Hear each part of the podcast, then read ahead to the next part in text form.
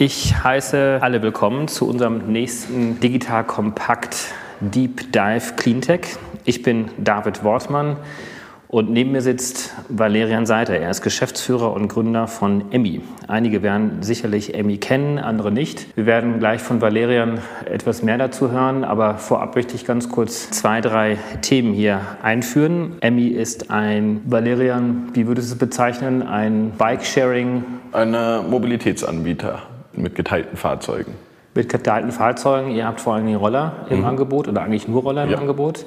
Und damit seid ihr eigentlich zu subsumieren in dem Bereich der Sharing Economy. Mhm. Sharing Economy ist ein Bereich, in dem wir mehr teilen statt besitzen, in dem existierende Güter durch eine höhere Nutzungsrate ausgelastet werden und nicht, wie man das so vom klassischen Auto oder in eurem Fall vom klassischen Roller kennt. Jemand besitzt einen Roller und benutzt diesen Roller vielleicht eine halbe Stunde am Tag oder eine ganze Stunde am Tag, sondern im Gegenteil, hier werden die Assets, die auf der Straße stehen, besser ausgenutzt. Und damit haben wir auch eine viel bessere Ressourceneffizienz und damit eigentlich auch eine viel geringere Belastung für die Umwelt, sowohl was die Herstellung dieser Assets anbelangt, als auch den operativen Betrieb, weil wir natürlich hier möglicherweise auch, aber da werden wir gleich ein bisschen mehr zu hören bekommen, auch die Chance gleich nutzen können, auf regenerative Ressourcen auch umzustellen, was den operativen Betrieb anbelangt, sprich den Treibstoff weg von fossilen Energien hin zu einem Elektroantrieb. Wie bist du denn heute Morgen hier hingekommen? Äh, mit einem Elektroroller tatsächlich. Inzwischen mit Handschuhen an, aber weiterhin mit einem Roller unterwegs. Mit deinem eigenen Roller oder ein geshartes Roller? Hast du es dir über eure eigene App an der Ecke die organisiert? Oder hat der Chef sozusagen exklusives Zugriffsrecht? Also normalerweise fahre ich mit den Sharing-Rollern selber natürlich auch. Das ist jetzt gerade ein Testroller, ein neues Modell, das wir eben mal ein bisschen ausprobieren wollen. Okay, das heißt, du verbindest jetzt einfach das Angenehme mit dem Nützlichen, du kommst hier hin, aber versuchst gleichzeitig dann die neuen Modelle einfach mal auszuprobieren. Genau. Erzähl uns doch mal ein bisschen zu dir selber. Wie bist du denn eigentlich dazu gekommen, Emmy zu gründen und heute auch Geschäftsführer von Emmy nach wie vor zu sein? Ja, also die Idee dazu kam im Jahr zweitausendvierzehn. Da waren wir hier gerade in Berlin im Studium, im Masterstudium. Wir sind zu dritt gewesen und haben uns eben so ein bisschen drüber unterhalten. Da ging es die ganze Zeit um, wie kommen wir denn von A nach B und welche Verkehrsmittel nutzen wir dafür. Und da kamen wir irgendwann drauf und haben gesagt, naja, Roller ist ja eigentlich hin und wieder ganz praktisch. Und das Interessante ist, zwei von uns drei Gründern saßen noch nie auf einem Roller, bevor wir das gegründet haben. Der dritte irgendwie einmal im Thailand-Urlaub so einen Roller ausgeliehen. Aber wir wussten alle, naja, es ist schon praktisch, damit mal durch die Stadt zu fahren. Haben uns dann aber so ein bisschen mehr drüber unterhalten, warum man denn nicht so einen Roller besitzen will. Man muss ihn häufig reparieren. Außerdem, man kann auch nicht jedes Fahrzeug eben besitzen, das man irgendwie mal nutzen will. So kamen wir dann eben Schritt für Schritt dazu, dass wir gesagt haben, okay, wir wollen es nutzen, aber wir wollen es tatsächlich überhaupt nicht besitzen. Deswegen haben wir gesagt, okay, dann würde es doch sehr viel Sinn machen, genau das im Sharing anzubieten. Und eben ja, den Kunden das zu ermöglichen, dass sie auf ein Fahrzeug, das genug Gründe hat, es manchmal zu fahren, aber eben nicht genug, dass man sagt, und das soll jetzt jeden Tag meine Mobilität darstellen, dass man genau auf so ein Fahrzeug setzt und das in so einem Angebot anbietet. Jetzt kommt ein kleiner Werbespot. Aufgepasst! Wusstest du, dass H R-Teams heutzutage mit mehr Aufgaben denn je konfrontiert sind? In der aktuellen Studie H R-Trends, die Zukunft der Personalarbeit zweitausendvierundzwanzig von Sage, wurden H R-Teams aus sieben verschiedenen Ländern und über zwanzig Branchen befragt, um top aktuelle Insights in der Entwicklung des Personalwesens zu geben. Sage entwickelt H R-Tools und Software für dein Unternehmen, um Lohnabrechnungen, Personalmanagement, Buchhaltung und mehr zu vereinfachen. So, und die Studie von Sage zeigt unter anderem, dass ganze einundneunzig Prozent der H R-Teams angeben, dass ihre Arbeit Arbeitsbelastung im letzten Jahr zugenommen hat, aber gleichzeitig glauben neunundsiebzig Prozent der Befragten, dass Automatisierung ihre Prozesse zukünftig verbessern und Zeit sparen kann. Ebenfalls spielt auch K I eine große Rolle. Derzeit nutzen etwa ein Drittel bereits Chatbots wie ChatGPT in ihren Prozessen und ca. drei Viertel der PersonalleiterInnen sind sich bereits sicher, dass K I die Arbeitsweise im H R revolutionieren wird. Du merkst, die Studie ist vollgepackt mit Statistiken, überraschenden Erkenntnissen und Tipps für H R-Führungskräfte, die vorankommen wollen und zeigt eine Momentaufnahme der sich stetig wandelnden Rolle von H R heute. Am besten schaust du dir die Studie H R-Trends, die Zukunft der Personalarbeit zweitausendvierundzwanzig selbst an. Unter digitalkompakt.de slash Sage, S A G E, kannst du sie dir komplett kostenlos herunterladen. Und wie immer findest du alle Infos auch auf unserer Sponsorenseite unter digitalkompakt.de slash Sponsoren. Werbung Ende.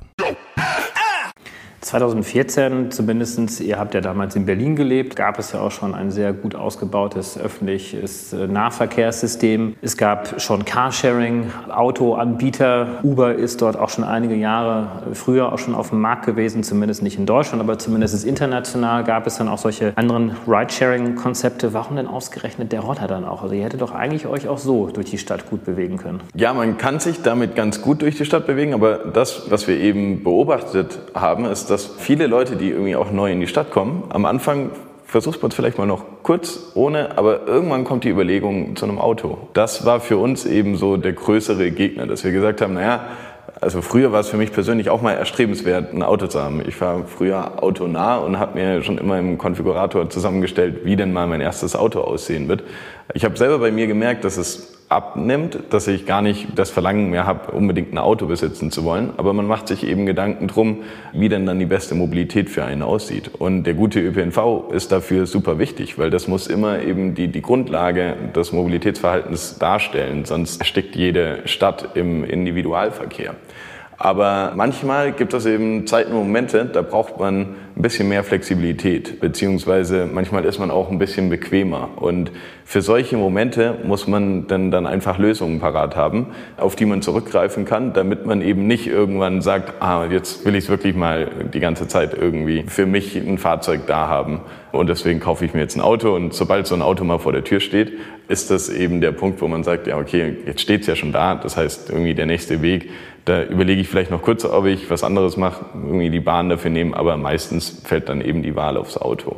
Und natürlich gab es auch schon Carsharing, aber es gibt eben beim Auto allgemein eben auch sehr große Nachteile. Die Parkplatzsuche ist super anstrengend und nervig und ja, häufig... Mein Handyfahrzeug kann ich irgendwo abstellen, da brauche ich keinen genau, regulären genau. Parkplatz. Ja, exakt. Da entfällt einfach ein, ein ganz großer Punkt, den man sonst eben auch, wenn man Carsharing-Fahrzeuge hat, dass man eben nach der Fahrt nochmal manchmal genau die gleiche Fahrzeit nochmal dranhängt, um einfach nur einen Parkplatz zu suchen.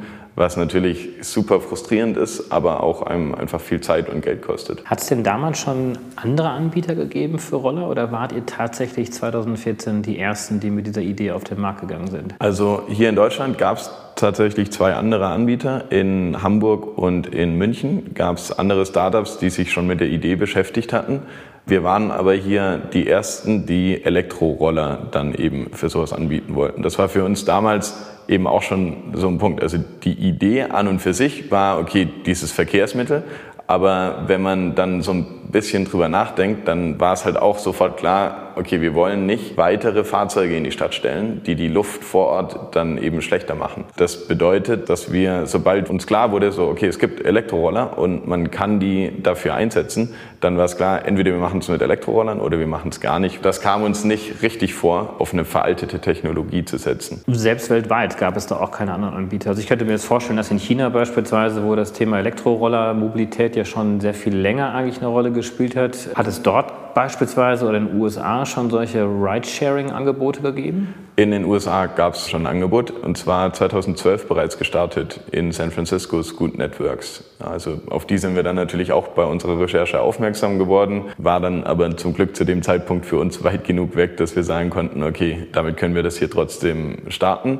Ganz interessant ist, dass es scheint so, als ob es zweitausendvierzehn wirklich einen Startschuss dafür in Europa gab, weil jetzt auch eben, wenn man im internationalen Ausland guckt, dann sieht man, dass es da eben einige Wettbewerber gab, die genau zur gleichen Zeit damit losgelegt haben, beziehungsweise um die gleiche Zeit herum die Idee dann entwickelt haben und eben sich dran gesetzt haben, um Elektroroller-Sharing auch anzubieten. Über den Markt, die Rahmenbedingungen, auch möglicherweise eure U S P und auch die Wettbewerbssituation, wenn wir gleich vielleicht noch mal kurz sprechen. Aber bevor wir das machen, erklär uns doch mal ganz kurz, wie ist denn die Customer Journey? Also mhm. wenn ich jetzt interessiert bin, ich muss gestehen, ich habe mich immer noch nicht angemeldet. Das werde ich jetzt hoffentlich nach diesem Podcast tun. Kriege ich noch dazu.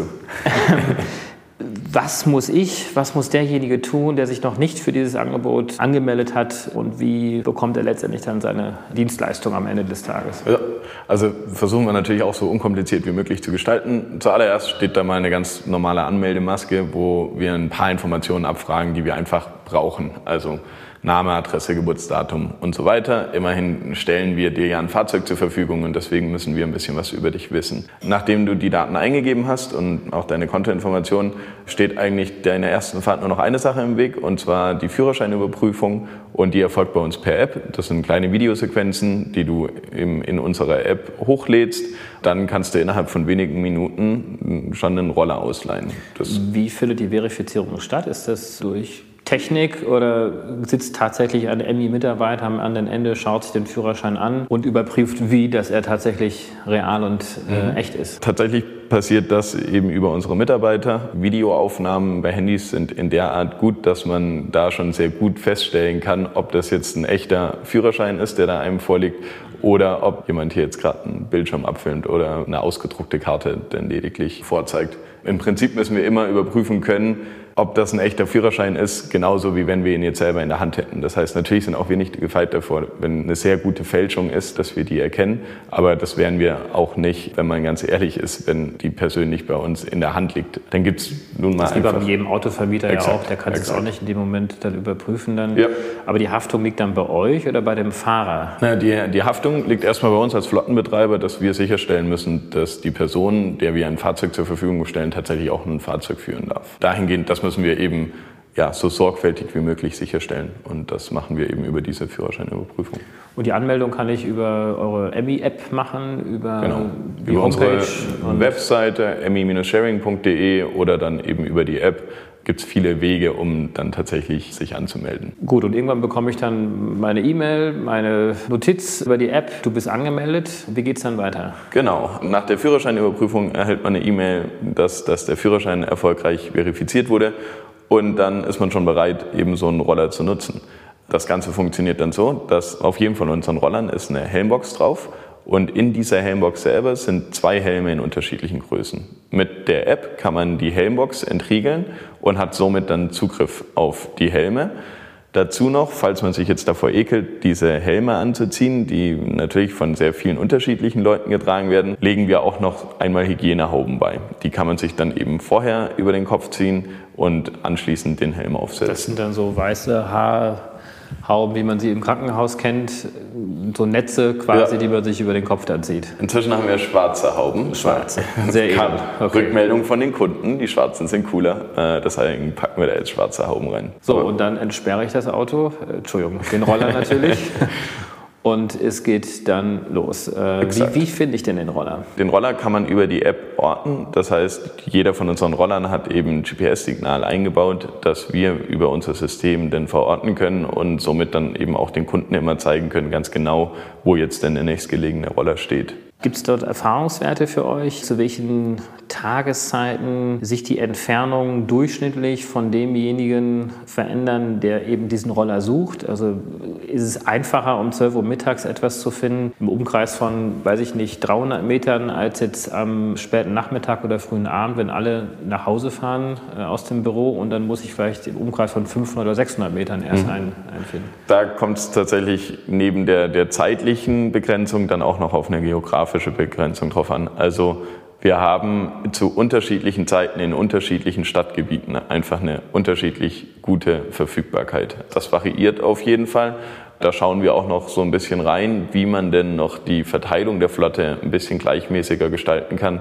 Natürlich immer mit dem Ansatz, dass wir jetzt nicht selber in der Stadt rumfahren wollen und unser Personal die einzelnen Roller umsetzt, um dann für diese Verteilung zu sorgen, sondern da gucken wir eben, okay, was können wir da am Pricing vielleicht anpassen, dass man incentiviert, wenn man zu Zeiten, wo, wo irgendwie viele Roller auf einen Fleck stehen, dass man das ein bisschen variiert und dann eben die Verteilung wieder ein bisschen besser hinkriegt. Das heißt, die Verteilung wollt ihr über Anreizstrukturen mhm. bei den Kunden hinbekommen und jetzt ja. nicht, dass ihr mit dem L K W durch die Stadt fahrt und dann, wie bei häufig das ja bei Fahrradanbietern, glaube ich, mhm. der Fall ist, mhm. dass dann die Fahrräder oder in dem Fall dann die Roller eingeladen werden und dann neu verteilt werden. Das, diesen Weg wollt ihr nicht gehen, weil es wahrscheinlich nee. dann teurer ist und ja.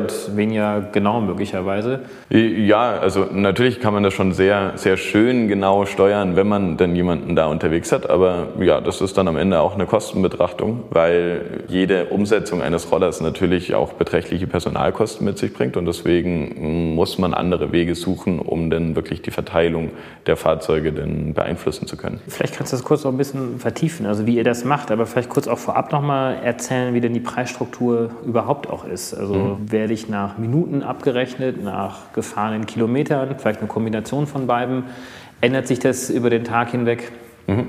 Nee, unser Preissystem versuchen wir so einfach wie möglich zu halten. Das heißt, es kostet neunzehn Cent pro Minute, den Roller zu nutzen.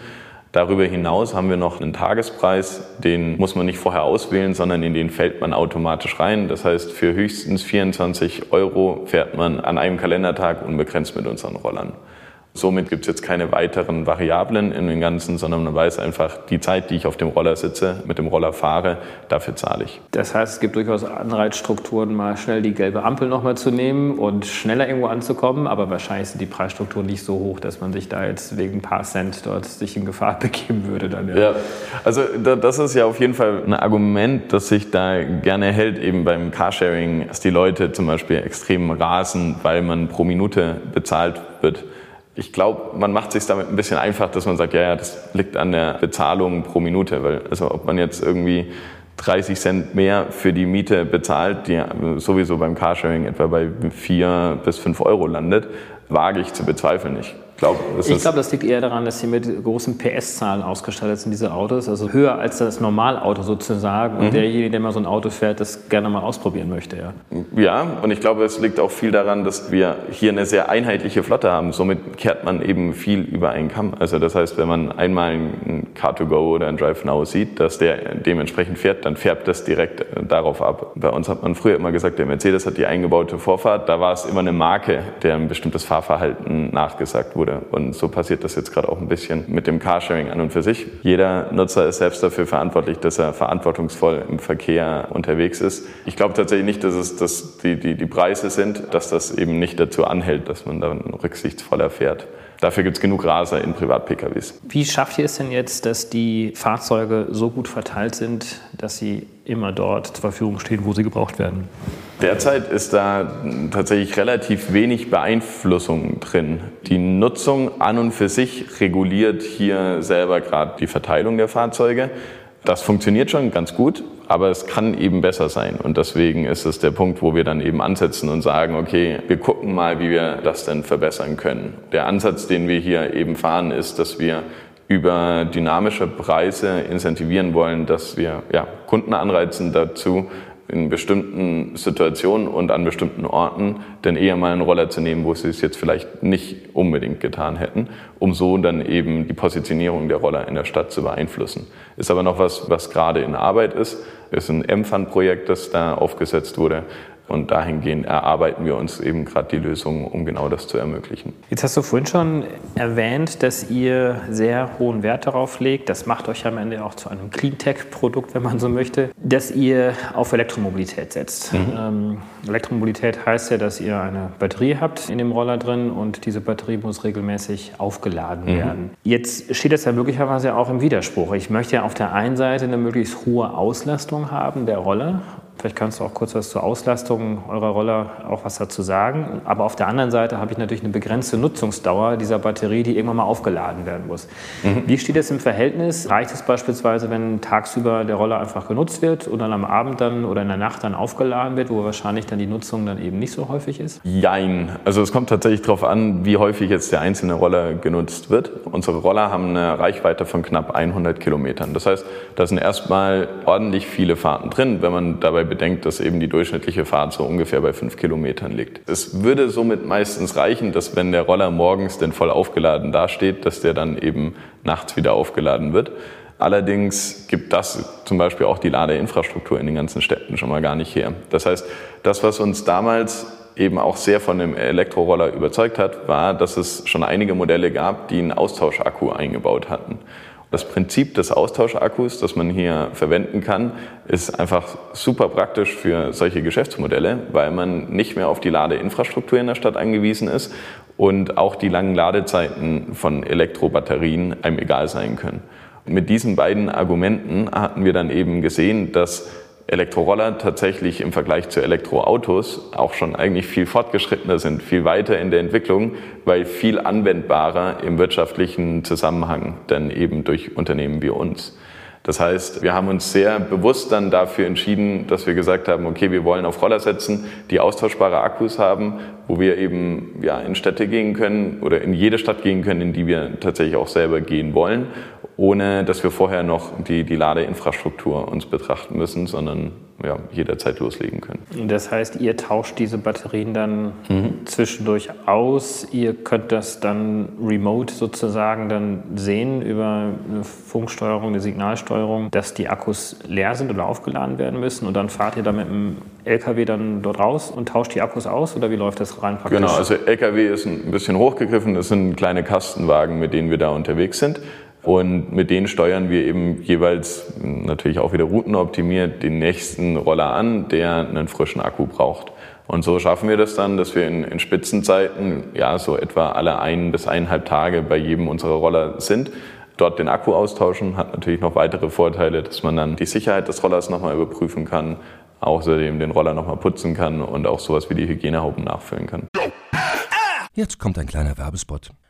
Aufgepasst! Wusstest du, dass H R-Teams heutzutage mit mehr Aufgaben denn je konfrontiert sind? In der aktuellen Studie H R-Trends, die Zukunft der Personalarbeit zwanzig vierundzwanzig von Sage, wurden H R-Teams aus sieben verschiedenen Ländern und über zwanzig Branchen befragt, um top aktuelle Insights in der Entwicklung des Personalwesens zu geben. Sage entwickelt H R-Tools und Software für dein Unternehmen, um Lohnabrechnungen, Personalmanagement, Buchhaltung und mehr zu vereinfachen. So, und die Studie von Sage zeigt unter anderem, dass ganze einundneunzig Prozent der H R-Teams angeben, dass ihre Arbeit Arbeitsbelastung im letzten Jahr zugenommen hat, aber gleichzeitig glauben neunundsiebzig Prozent der Befragten, dass Automatisierung ihre Prozesse zukünftig verbessern und Zeit sparen kann. Ebenfalls spielt auch K I eine große Rolle. Derzeit nutzen etwa ein Drittel bereits Chatbots wie ChatGPT in ihren Prozessen und ca. drei Viertel der PersonalleiterInnen sind sich bereits sicher, dass K I die Arbeitsweise im H R revolutionieren wird. Du merkst, die Studie ist vollgepackt mit Statistiken, überraschenden Erkenntnissen und Tipps für H R-Führungskräfte, die vorankommen wollen, und zeigt eine Momentaufnahme der sich stetig wandelnden Rolle von H R heute. Am besten schaust du dir die Studie H R-Trends, die Zukunft der Personalarbeit zwanzig vierundzwanzig selbst an. Unter digitalkompakt.de slash Sage, S A G E, kannst du sie dir komplett kostenlos herunterladen. Und wie immer findest du alle Infos auch auf unserer Sponsorenseite unter digitalkompakt.de slash Sponsoren. Werbung Ende. Habt ihr denn viele Ausfälle? Also wenn beispielsweise ein Roller kaputt geht, habt ihr eine eigene Werkstatt, um die mhm. zu reparieren? Oder wie läuft ja, das? Ist tatsächlich in den unterschiedlichen Städten bei uns unterschiedlich geregelt, aber hier in Berlin unterhalten wir eine eigene große Werkstatt, die dann eben ja bei Schäden den Roller repariert beziehungsweise für Wartungen die erforderliche Wartung dann eben durchführt äh, bei den Rollern und das vornimmt. Ausfälle gibt's da, aber das hält sich auf jeden Fall in Grenzen. Danach suchen wir natürlich auch unsere Hersteller aus, dass wir Roller im Einsatz haben, die möglichst zuverlässig dann für den Kunden auch zur Verfügung stehen können. In welchen Städten seid ihr denn jetzt schon unterwegs? Also Berlin, da seid ihr gestartet zwanzig vierzehn? Genau, also die Idee hatten wir zwanzig vierzehn. Gestartet okay. sind wir zwanzig fünfzehn, neun Monate später mit einer ersten Flotte von hundertfünfzig Rollern. Wir sind jetzt inzwischen in Berlin, Hamburg, Düsseldorf, zusammen mit den Stadtwerken Düsseldorf, München haben wir ein Joint Venture mit Green City Energy. Außerdem unterstützen wir auch noch in Stuttgart die Stadtwerke Stuttgart mit dem Stella-Projekt. Und da tretet ihr immer mit der Marke Emmy auf oder ist das auch ein White-Label-Produkt, wo mhm. ihr dann mit den Stadtwerken oder sowas dann unter deren Logo auftretet? Ja, es ist eine Mischung. Also in Stuttgart ist es denn die Marke Stella, die dort ins Leben gerufen wurde, eben von den Stadtwerken Stuttgart. Außerdem heißt es in Düsseldorf auch nicht Emmy, sondern ist dort grün und heißt Eddy, ist aber über die Emmy-App eben buchbar. Aber in Hamburg, München und Berlin sind wir eben mit der Emmy-Marke dann auch auf dem Markt. Was ist die Rationalität dort hinter, mit anderen Namen in anderen Städten aufzutreten? Ich könnte mir ja vorstellen, dass ich als Berliner, der vielleicht in Düsseldorf mal Termine hat, vielleicht durch die Markenerkennung automatisch dann auf die Emmy-App gehe oder mein Emmy-Fahrzeug suche, weil ich es hier in Berlin schon genutzt habe, aber es in Düsseldorf einfach nicht finde und möglicherweise auch gar nicht weiß, dass dort Emmy Eddy heißt. Was ist dort die, die Überlegung dahinter? Das liegt so ein bisschen dann in der Geschichte, wie wir eben die Kooperationen aufgebaut haben mit den unterschiedlichen Partnern.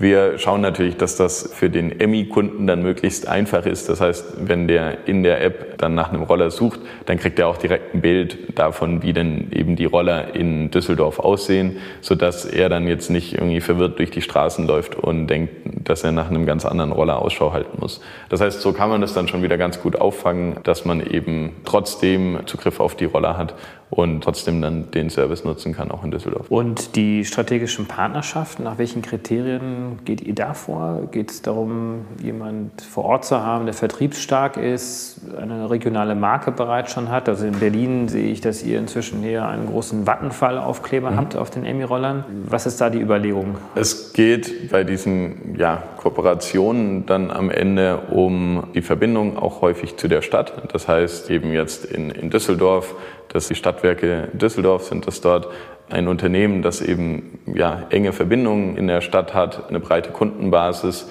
deswegen aber auch viel Know-how in der Stadt mit sich bringt. So suchen wir da dann eben die Ergänzung zwischen uns als Know-how-Träger für Rollersharing an und für sich, dann aber eben auch den, den Partner als Know-how-Träger für die Belange in der Stadt und Besonderheiten, die dann, dann auch in den einzelnen Städten auftreten können. Wir haben eben auch erkannt, dass es jetzt nicht einfach nur einmal Rollersharing an und für sich gibt, dass man genauso in der Art dann einfach in alle Städte dann ausrollt, sondern dass jede Stadt durchaus seine Besonderheiten hat und dass es eben darum geht, dass man sich der Stadt dann in der Art auch anpasst, beziehungsweise dass man da auch die Besonderheiten für findet. Ihr seid jetzt allein in Deutschland unterwegs oder schaut ihr auch, euch auch schon internationale Märkte an? Also derzeit sind wir nur in Deutschland unterwegs, aber auf jeden Fall, ja, also der Markt ist nicht nur in Deutschland stark am Wachsen, auch international ist dann eine Menge los und deswegen gibt es da auf jeden Fall einige Städte, die interessant sind. Es gibt eben auch schon europäische Wettbewerber, gerade jetzt, wenn man sich Paris anschaut, Madrid, Barcelona, dann sind da teilweise schon sehr viele unterschiedliche Wettbewerber am Start und das heißt, das sind jetzt vielleicht nicht die Städte, wo wir sagen, ah, und da müssen wir jetzt direkt auch als nächstes noch hin.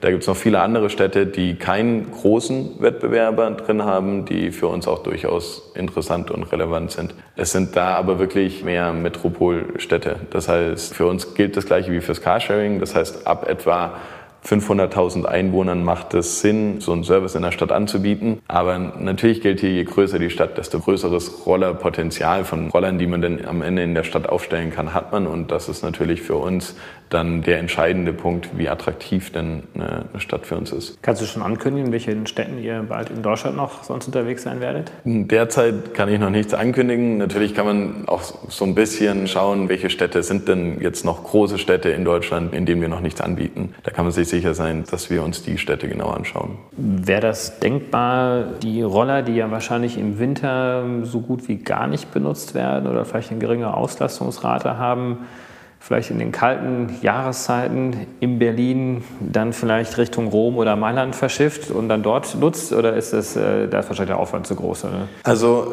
ja, kommt so ein bisschen drauf an, ob man vorhat, diese Roller da unten dauerhaft zu betreiben. Also wenn es nur darum geht, dass man die einmal runterbringt, um die drei Monate später wieder hochzufahren, wenn hier wieder das Wetter besser wird, dann ist sicherlich zu aufwendig. Aber an und für sich ist die Idee auf jeden Fall die gute und die richtige. Das ist das, was wir schon zweitausendfünfzehn eigentlich uns überlegt hatten nach unserem Markteintritt in Berlin, dass wir eben so direkt weitermachen. Das war sicherlich noch ein bisschen blauäugig gedacht damals. Da haben uns dann so ein bisschen die eigentlichen Operations und was eben das Kerngeschäft bedeutet, nochmal eingeholt, sodass wir gesagt haben, okay, vielleicht sollten wir uns erstmal darauf fokussieren, dass wir einen stabilen Service anbieten, der gut läuft. Aber prinzipiell ist es ja auf jeden Fall richtig, dass man Rollerflotten umschichten kann, gerade wenn es kälter wird, um dann eben in Regionen, wo man noch länger mit dem Roller fährt, da dann eben eine größere Flotte anbieten zu können. Es ist aber auch so, dass die Nutzung im Winter bei uns stetig zunimmt. Also wir halten die Flotte das ganze Jahr über aktiv. Lediglich, wenn jetzt unsicher wird zu fahren, weil es Glatteis gibt oder Schnee liegt, schalten wir eben die Roller dann kurzzeitig ab, warten wieder, bis sich die Straßenverhältnisse gebessert haben und dann sind die wieder verfügbar. Es ist ganz bestimmt angenehmer, im Sommer bei dreißig Grad auf dem Roller zu sitzen, als wenn es jetzt irgendwie in die Minusgrade geht. Aber trotzdem, viele der Vorteile bleiben halt einfach beim Roller erhalten. Das heißt, auch im Winter sucht man keinen Parkplatz mit den Rollern und deswegen gibt es trotzdem noch eben genug Argumente, dass man sagt, ja, und für die Strecke, vielleicht ein bisschen kürzer, aber für die Strecke nehme ich jetzt auch wieder einen Roller. Um jetzt nochmal das Marktpotenzial ein bisschen genauer mal anzuschauen, sind denn eure Erstnutzer vor allem diejenigen, die vorher auch schon über, mit einem Roller gefahren sind, also dieses Erlebnis sozusagen kennen. Es gibt ja viele, viele, die noch keine Roller gefahren sind, vor allen Dingen auch in Deutschland. Oder seht ihr auch, dass ihr vor allen Dingen auch aus den, ich sag jetzt mal so, aus dem Automarktsegment äh, die Fahrer zieht? Tatsächlich fahren gar nicht mal so wenige Leute in Deutschland oder sind schon mal auf einem Roller gefahren. Wir hatten das natürlich damals auch so ein bisschen versucht rauszufinden. Wer hat denn irgendwie motorisierte Zweiraderfahrung? War da ein bisschen schwer an Zahlen zu kommen. Wir haben unsere eigene Umfrage gemacht und hatten da dann eben raus, dass es auf jeden Fall über die Hälfte der Leute sind, die, die schon mal drauf saßen. Auf unsere Zielgruppe gesehen ist es somit auf jeden Fall einfach gemischt. Manche haben bereits Erfahrung, saßen vielleicht schon mal drauf, sind schon mal zumindest früher mal gefahren. Fahren.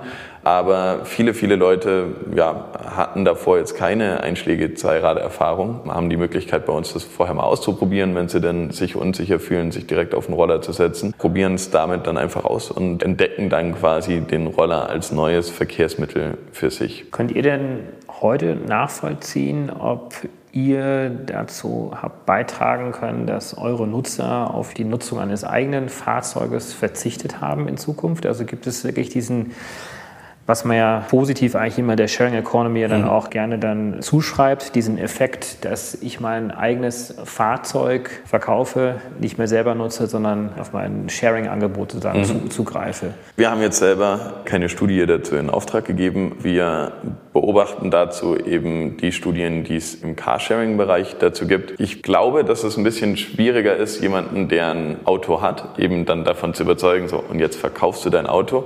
Ich glaube, das ist viel leichter daran ist anzusetzen, dass die Leute, die jetzt klassischerweise sich ein Auto zulegen würden, eben davon abgebracht werden. Also dass der Fahrzeugkauf einfach erstmal überhaupt nicht passiert.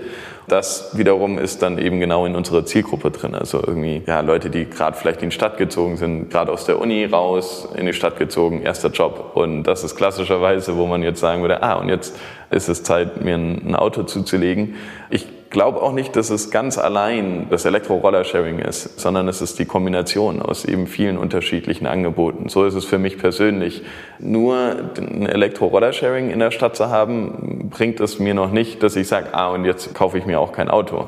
Das ist ja auch unsere ursprüngliche Idee. Wir sagen, ein Roller ist, ist gut, aber nicht immer das richtige Fahrzeug. Genauso ein Auto ist gut, aber nicht immer das richtige Fahrzeug. Das heißt, es ist die Kombination aus unterschiedlichen Angeboten, wie zum Beispiel Carsharing, Rollersharing, Fahrradsharing, unbedingt ein sehr gut ausgebauter Ö P N V, weil man den eben als Grundstock für die Mobilität braucht, dann aber auch Fußverkehr. Und wenn das attraktiv ist, beziehungsweise attraktiver als irgendwie so ein eigenes Auto, mit dem man immer einen Parkplatz suchen muss, wo man immer hin und zurück fahren muss mit dem gleichen Verkehrsmittel. Solange man dafür ein attraktiveres Angebot insgesamt schnürt, bin ich davon überzeugt, dass es eben die Attraktivität des Autobesitzes verringert und somit letztendlich dann ganz immens auch die Autohaltung in den Städten reduziert. Also die Kombination am Ende des Tages mit dem gesharten Auto, mit mhm. dem gesharten Roller, den ihr habt, mhm. äh, aber auch mit diesen Tretrollern, die man ja auch immer häufiger sieht, bis hin zu dem Fahrrad, was ja mhm. auch geteilt wird. Gibt es denn dort von eurer Seite Bemühungen, auch zu kooperieren mit anderen Anbietern? Es gibt ja auch Mobilitätsplattformen, die sich auch versuchen zu etablieren, die versuchen, die verschiedensten Anbieter miteinander zu verzahnen. Seid ihr dort auch schon verzahnt oder seid ihr eigentlich nur über eure eigene Emmy-App buchbar?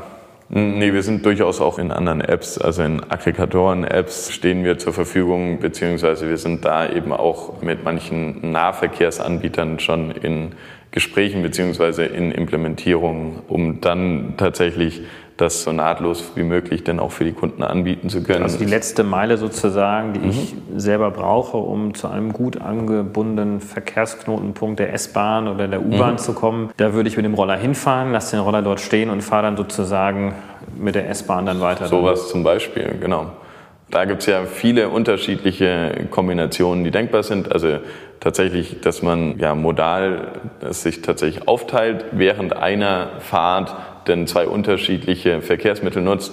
Es kann aber auch Hinfahrt und Rückfahrt sein, die man dann mit unterschiedlichen Verkehrsmitteln gestaltet. Da gibt es viele Kombinationen, die da möglich sind. Und es kommt auch jedes Mal wieder auf die eigentliche Strecke an, die man da zurücklegt, was denn da jetzt am besten ist. Wie schaut denn euer Marktausblick aus? Also ich dachte ja zunächst, es gibt Emmy, die mir auch als Marke, früher noch als Emio ja auch mhm. bekannt gewesen. Ihr habt ja relativ früher auch ein Rebranding hingelegt. Legen müssen. Legen müssen, weil es wahrscheinlich namensrechtliche Probleme gab zu Beginn. Ja, genau. Also Also wir mussten aus rechtlichen Gründen den Namen ablegen, ist so, glaube ich, ein klassischer Schritt, den man als Startup dann auch mal durchgehen muss. Wir, wir hatten natürlich damals unsere Markenrecherche gemacht, damals auch in dem Punkt vielleicht mal ein bisschen blind gewesen noch für, für andere Probleme, die es denn geben kann. Man redet sich ja gerne immer alles schön, aber ich bin tatsächlich der Meinung, dass daraus nochmal eine viel, viel bessere Marke entstanden ist. Eben auch mit dem Wissen, das wir dann noch die Jahre über aufbauen konnten davor, konnten wir das Ganze jetzt eben in eine neue, schöne Marke alles reinbringen und dann eben Emmy jetzt seit zwanzig siebzehn aufbauen. Und das war ja auch früh genug eigentlich, mhm. weil jetzt in der Marktexpansion natürlich nur der neue Name dann eine Rolle spielt oder vielleicht ein Name mit einem entsprechenden Kooperationspartner dann vor Ort. Ich bin insofern trotzdem überrascht gewesen, nach meiner schnellen Recherche hier auch, wie groß denn das Marktpotenzial dennoch ist, weil ich dann doch gesehen habe, dass es so andere Anbieter gab, die auch zunehmend auf den Markt gekommen sind. Du hast es ja mhm. selber erwähnt, dass zwanzig vierzehn sozusagen so der Pfropfen von der Flasche abgefallen ist und da viele auf den Markt gegangen sind. Einige kennt man ja auch, die unterwegs sind. Da könnte dich doch der Eindruck auch entstehen, da gibt es eigentlich nicht genügend Potenzial im Markt für so viele verschiedene Anbieter. Aber wenn man sich die Zahlen einfach mal anschaut, dann ist das Potenzial ja doch relativ groß. Weiß nicht, vielleicht hast du ja noch ein paar Kennziffern, die du teilen möchtest. Auf jeden Fall sind wir überzeugt von dem Markt, waren es schon relativ früh, als wir noch ein bisschen dagegen ankämpfen mussten, dass der eben sehr, sehr klein geredet wurde. Aber jetzt sieht man es, glaube ich, schon sehr, sehr deutlich. Also die Rolleranzahl bei den Sharing-Rollern ist auf jeden Fall exponentiell gewachsen. Es sind inzwischen... Dazu gibt es jetzt dann eben ja, Schätzungen um die zwanzigtausend bis dreißigtausend Roller, die im Sharing gerade angeboten werden. In Deutschland? Nee, nee, insgesamt. Im, Weltweit? Ja, wobei dabei eben der Europamarkt einfach der ganz entscheidende ist. Wenn man jetzt von zwanzig vierzehn ausgeht, wo in Europa kein Elektroroller dann zur Verfügung stand, dann ist das schon ein immenses Wachstum. Aber es ist auch noch ein viel, viel größeres Potenzial da, einfach weil, ja, wie ich schon gesagt hatte, es gibt Städte, europäische große Städte, die noch keinen Anbieter oder nur einen sehr kleinen Anbieter haben, bei denen es auf jeden Fall Sinn macht. Der Pain ist eigentlich überall gegeben. Es gibt Stau in den Städten, es gibt Parkplatznot. Das heißt, man braucht neue Verkehrsangebote, die eben den klassischen Ö P N V ergänzen, um eine gute Mobilität der Zukunft zu starten. Jetzt kommt ein kleiner Werbespot. Aufgepasst! Wusstest du, dass H R-Teams heutzutage mit mehr Aufgaben denn je konfrontiert sind? In der aktuellen Studie H R-Trends, die Zukunft der Personalarbeit zwanzig vierundzwanzig von Sage, wurden H R-Teams aus sieben verschiedenen Ländern und über zwanzig Branchen befragt, um top aktuelle Insights in der Entwicklung des Personalwesens zu geben. Sage entwickelt H R-Tools und Software für dein Unternehmen, um Lohnabrechnungen, Personalmanagement, Buchhaltung und mehr zu vereinfachen. So, und die Studie von Sage zeigt unter anderem, dass ganze einundneunzig Prozent der H R-Teams angeben, dass ihre Arbeit Arbeitsbelastung im letzten Jahr zugenommen hat, aber gleichzeitig glauben neunundsiebzig Prozent der Befragten, dass Automatisierung ihre Prozesse zukünftig verbessern und Zeit sparen kann. Ebenfalls spielt auch K I eine große Rolle. Derzeit nutzen etwa ein Drittel bereits Chatbots wie ChatGPT in ihren Prozessen und ca. drei Viertel der PersonalleiterInnen sind sich bereits sicher, dass K I die Arbeitsweise im H R revolutionieren wird. Du merkst, die Studie ist vollgepackt mit Statistiken, überraschenden Erkenntnissen und Tipps für H R-Führungskräfte, die vorankommen wollen und zeigt eine Momentaufnahme der sich stetig wandelnden Rolle von H R heute. Am besten schaust du dir die Studie H R-Trends, die Zukunft der Personalarbeit zwanzig vierundzwanzig selbst an. Unter digitalkompakt.de slash Sage, S A G E, kannst du sie dir komplett kostenlos herunterladen. Und wie immer findest du alle Infos auch auf unserer Sponsorenseite unter digitalkompakt.de slash Sponsoren. Werbung Ende. Also wir haben in Deutschland allein sechsundvierzig Komma fünf Millionen angemeldete P K Ws. Mhm. Da wird natürlich nicht jedes abgemeldete Fahrzeug sofort auf einen Shared-Roller dann landen, aber da sieht man schon allein in Deutschland, wie groß das Potenzial ist versus mhm. den fünfundzwanzigtausend, die ja. bislang in Europa gefahren werden. Ich habe mir die Zahlen auch nochmal genauer angeschaut. In Deutschland haben wir angemeldet zwanzigtausend bis fünfundzwanzigtausend E-Roller. Mhm. Das ist nicht ganz einfach, weil die auch nicht alle angemeldet werden müssen, wenn mhm. ich das richtig sehe. Genau. Das heißt aber, im Verhältnis zu den Einwohnern, die überhaupt Roller fahren dürfen, also die das entsprechende Alter haben oder den entsprechenden Führerschein haben, das sind ungefähr fünfundfünfzig Millionen in Deutschland, mhm. haben wir hier ein Verhältnis eins zu zweitausendzweihundert. Das heißt, nur einer von zweitausendzweihundert Einwohnern hat überhaupt einen E-Roller. Und mhm. also auch allein hieran sieht man sozusagen, wie groß das Potenzial eigentlich ist, allein für Deutschland auch gesehen, hier auf diese Nutzungsart auch umzustellen. Also insofern...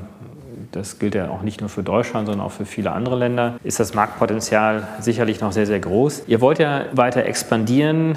Dafür ist auch Kapital notwendig. Ihr werdet wahrscheinlich jetzt nicht alles nur aus dem Cashflow heraus, aus dem operativen Geschäft heraus machen können und wachsen können. Habt ihr Finanzierungsrunden vor? Wie ist dort eure Zukunft? Allein weil der Markt so extrem schnell wächst, müssen wir schon das Ziel haben, dass wir schneller wachsen wollen. Dafür brauchen wir eben externe Finanzierung. Wir sind jetzt gerade gerade dabei, eine neue Runde vorzubereiten. Allerdings ist das noch in den Anfängen, sodass wir da eben jetzt noch nicht Vollgas geben in der Hinsicht. Aber es steht eben eine neue Runde aus, die uns nochmal einen ordentlichen Wachstumsschub geben soll, die dann eben eine Expansion, die nicht nur in Deutschland stattfindet, sondern eben auch ins europäische Ausland geht, denn ermöglichen soll. Einer der Produzenten eurer E-Roller ist die Firma Govecs. Die haben angekündigt, an die Börse zu gehen. Wird das euer Geschäft ein Stück weit auch positiv beflügeln? Auch die Story, die dahinter steht. Also wenn ein E-Scooter, Elektroroller-Anbieter an die Börse geht, ist es ja erstmal ein Zeichen dafür, dass der Absatz als sehr, sehr groß gesehen wird. Jetzt wird sicherlich nicht jeder E-Roller von Govecs euer Sharing-Modell hineingehen, sondern die werden auch direkt in den Markt verkauft. Aber ist es etwas, was dann euch mit beflügeln wird? Auf jeden Fall. Also wir sehen das auch durchweg positiv, weil der Markt, nicht nur der Sharing-Markt, sondern auch der Markt für Elektroroller ist sehr, sehr jung. Das bedeutet auch, dass eben viele der etablierten Hersteller den Schuss mal wieder nicht gehört haben. Piaggio hat jetzt gerade seinen Elektroroller vorgestellt. Der soll jetzt eben noch Ende des Jahres auf den Markt kommen, aber tatsächlich schon reichlich, reichlich spät dafür am Start.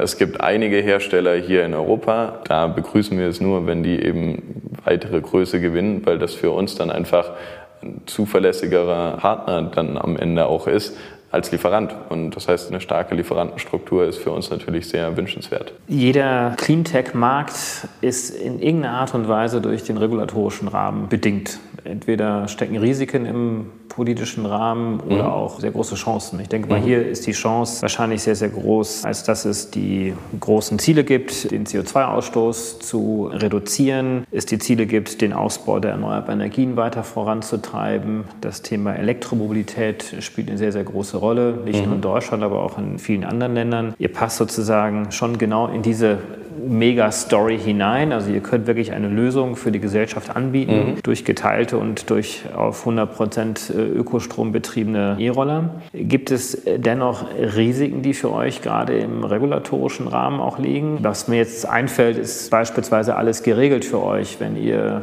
mit euren Rollern unterwegs seid. Also ich könnte mhm. mir vorstellen, dass irgendwann mal doch mal die Frage gestellt wird, dürft ihr überall jetzt euren Roller abstellen? Genau. Ja, und das ist auf jeden Fall ein großes Thema für uns. Dabei ist es natürlich, also es gibt regulatorische Vorschriften hier in dem Bereich und es gibt Graubereiche, die wir hier sicherlich auch zum gewissen Teil nutzen müssen.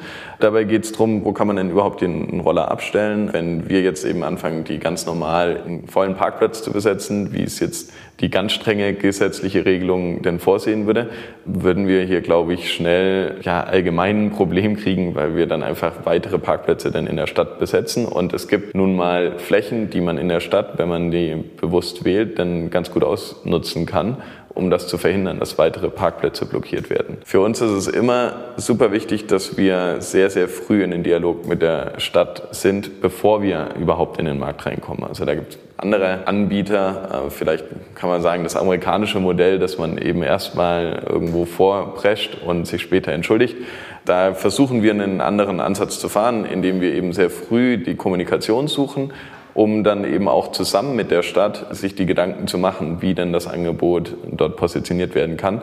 Damit haben wir tatsächlich sehr positive Erfahrungen gemacht. Also ist natürlich der anstrengendere Weg, weil es einige Gesprächsrunden vorher bedarf und auch einige Überzeugungsarbeit. Aber prinzipiell sind ja die Städte natürlich daran interessiert, dass sie für das Verkehrsproblem, das nun mal in jeder Stadt vorherrscht, wie die Feinstaubbelastung, die eben auch in den meisten Städten Thema ist, dass es dazu Lösungsansätze gibt. Und genau so einen stellen wir dann eben dafür bereit. Natürlich wäre es schön, wenn das Ganze irgendwie fester geregelt wäre, aber so sehen wir eben eigentlich, dass wir es eben im Dialog ganz gut schaffen können, dass es da auch in der Stadt durchaus den Wunsch gibt, solche Dinge zu ermöglichen, beziehungsweise wo es geht, dann auch zu unterstützen.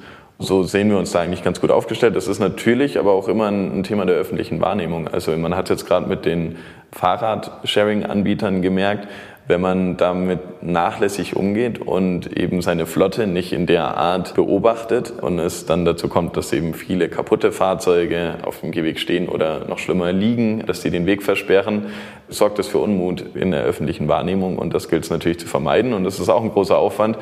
Ich sage gar nicht, dass wir es immer hinkriegen, dass ein Roller nie falsch geparkt ist, aber wir sind sehr hinterher, dann eben zu schauen, den Kunden auch darüber zu informieren. Das ist meistens eine Art erzieherische Maßnahme, dass man dem Kunden sagt, ah ja, guck mal, da konnte jetzt gerade jemand nicht so gut vorbeikommen, achte doch bitte in der Zukunft drauf. Und damit sehen wir dann eigentlich immer einen sehr guten Erfolg, dass dann ein Kunde sich mehr Gedanken drum macht, wo er denn jetzt den Roller abstellt, damit man damit eben nicht andere Leute behindert. Das heißt, die Kommunikation vor Ort, gerade regional, hilft mhm. euch sehr stark, proaktiv mit bestimmten Herausforderungen umzugehen. Gibt es denn für euch auf der Bundesebene oder vielleicht sogar auf der europäischen Ebene regulatorische Herausforderungen oder sind diese Themen eigentlich weitestgehend geregelt? Also ihr dürft ja die Straßen benutzen, wie mhm. jeder andere mhm. auch, mhm. was man ja nicht bei jedem Verkehrsträger ja sagen ja. kann. Also die Tretroller beispielsweise haben ja so ein bisschen diesen Graubereich, dass sie weder auf dem Fußgängerweg fahren dürfen, noch auf der Straße fahren dürfen. Das heißt, die haben dort noch eine andere Herausforderung. Genau. Aber gibt es da für euch also es gibt, einen Regelungsbereich? Ja. Also es ist eigentlich ein kleiner Punkt, aber es sind die fünfundvierzig Kilometer pro Stunde, auf die ein Roller denn immer beschränkt ist. So wie ich das verstehe, ist es eine europäische Regelung, dass man da eben nochmal ein paar Kilometer pro Stunde dann draufpacken könnte. Damit würden wir eben in so vielen Situationen einfach einen, ja, einen gewissen Stressfaktor erledigt sehen, dass man sagen könnte, okay, wenn die Dinger irgendwie zehn Kilometer pro Stunde schneller fahren können, fällt man in keiner Stadt mehr damit auf, weil man einfach im Verkehr ganz normal mitschwimmen kann. Ach so, dass ihr quasi den Verkehrsfluss weniger stört, mhm. sicherlich auch zum positiveren Fahrgefühl auch beitragen könnt, genau. auch noch mehr Nutzer anziehen könnt. Ich muss dazu auch kurz die, die Anekdote erzählen, dass Valerian und ich äh, im letzten Jahr bereits mit dem damaligen Chef des Bundeskanzleramtes, Herrn Altmaier, zusammengesessen haben und er auch die Frage gestellt hat, was können wir denn ändern in der kommenden Legislaturperiode? Nun ist Herr Altmaier Wirtschafts- und auch Energieminister, also nicht für das Thema Verkehr zuständig, dennoch auch eine gewichtige Stimme innerhalb seiner Fraktion, innerhalb der Bundesregierung. Insofern sollten wir ihn jetzt mal beim Wort nehmen und mal schauen, was er denn jetzt ändern könnte, weil du hast ihm genau das gesagt. Also, exakt. Dass man doch jetzt hier die Geschwindigkeitsbegrenzung anheben sollte. Ja. Bin ich, bin ich mal gespannt, ob da in die Richtung was passiert. Ja. Ja. Wunderbar. Ganz besten Dank für das tolle Gespräch, Valerian. Ich glaube, wir haben einiges an Einsichten bekommen, wie der Car...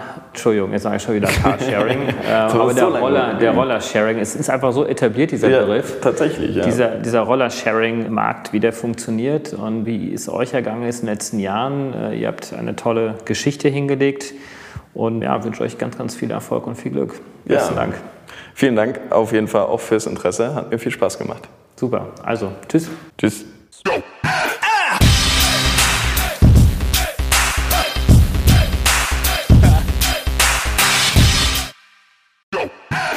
Jetzt kommt ein kleiner Werbespot.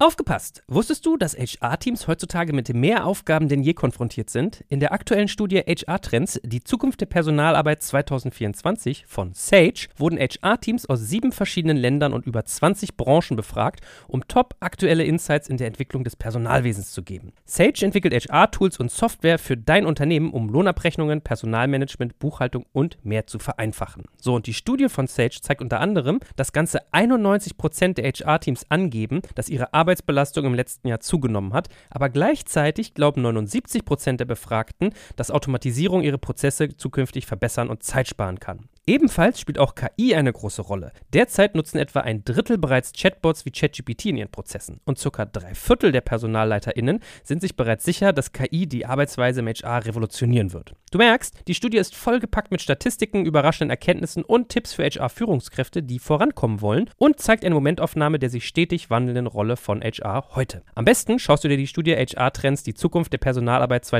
vierundzwanzig selbst an. Unter digitalkompakt.de slash Sage, S A G E, kannst du sie dir komplett kostenlos herunterladen. Und wie immer findest du alle Infos auch auf unserer Sponsorenseite unter digitalkompakt.de slash Sponsoren. Werbung Ende.